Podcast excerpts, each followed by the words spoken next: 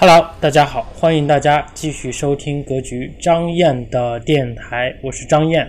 那么很高兴大家能够继续收听咱们的节目。呃，今天呢，呃，赵老师写了一篇文章哈，当然他也这个发了一篇语音节目。那么待会儿大家收听，当然提前预告一下，我们这个月呢，呃，有正式学员的福利课，然后还有就是在二十七号的时候有一节关于。房产的投资的公开课的公开课啊是免费的，那么欢迎大家找我报名收听，啊，联系方式微信九八四三零幺七八八。好的，那么请收听今天的节目。最近一个多月以来，可以说我们国家的房地产市场在发生着翻天覆地的变化。我不知道你是否感受到了这个脉搏，是否感受到了整个房地产市场底部规则发生重大变化的这个脉搏？我们大家想一想，从二零一七年四月雄安新区推出之后，雄安新区一直宣称的就是不再走过去商品房的模式，将会走一种新的模式发展当地的房地产市场。二零一七年六月份，广州推出了租购同权。不管你是租还是购，你都有上学的权利。到上海市场，土地盖完房子以后只能出租，不能出售。再到后面，无锡、郑州很多城市推出的租房也可以落户。到前不久，成都推出的面向年轻人推出三十万套廉租房，五年之后，如果你想购买这套房子，可以以五年以前的价格来购买这套房产。一直到八月六号，惊天动地的北京房地产市场的改革，叫做共有产权房。这一系列的重大举措、重大政策，都预示着一个非常重要的，中央在二零一六年十一月份定下来的“房子是用来住的，不是用来炒的”这一个关键目的。其实到今天为止，大家可以看得出来了，所有这些政策都在干什么？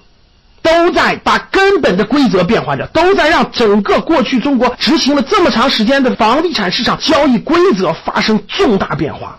这些规则背后，不管是共有产权房等等，大家看一个逻辑，都是把依附在房子身上的金融属性给它剥夺掉。到目前为止，从二零一六年十一月份确定方向，到二零一七年八月份。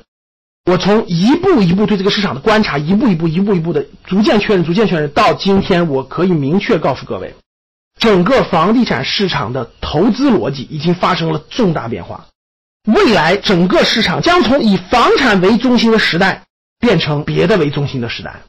我这里面给大家交流几点：第一个，那未来国内的房地产市场将会发生什么样的变化呢？向什么样的模式去靠拢呢？关于这一点的详细阐述。我将在八月二十七号晚上八点到九点半给大家安排一堂专场的解读课，给大家解读过去八九个月以来整个从中央确定政策到各个地方推出政策到中国未来房地产市场的走势，我将推出一场专场的解读课，欢迎你到时候来听。怎么知道我们在哪举行这个课程？怎么收听呢？大家可以关注我们的微信公众号“格局”的拼音“格局三六五”，格局商学的公众号，到时候我们会在公众号里通知大家。那整个这个变化发生之后，我们这个栏目讲的是围绕投资，对不对？那围绕我们中产家庭，围绕我们高净值家庭，我们的这个投资就发生了重大变化。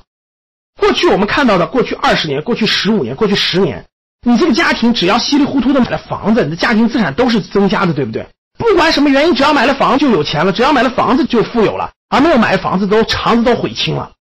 所以现在还有大量的人，大量的中产家庭。还在想尽方法、绞尽脑汁的去想买房子，甚至高额贷款、甚至高负债率的想去买房子，对不对？其实我这里可以明确告诉大家的，以房产为财富中心的时代已经结束了，以靠房产暴富、获得暴利的时代已经结束了。那为什么就结束了呢？因为根本规则发生了变化。那为什么根本规则发生了变化？因为它没有任何想获得暴利的空间的机会了。大家只要认真去看共有产权房的要求和条款，大家就明白，把金融属性从房子身上剥离掉，这就是中央房产改革最核心的逻辑。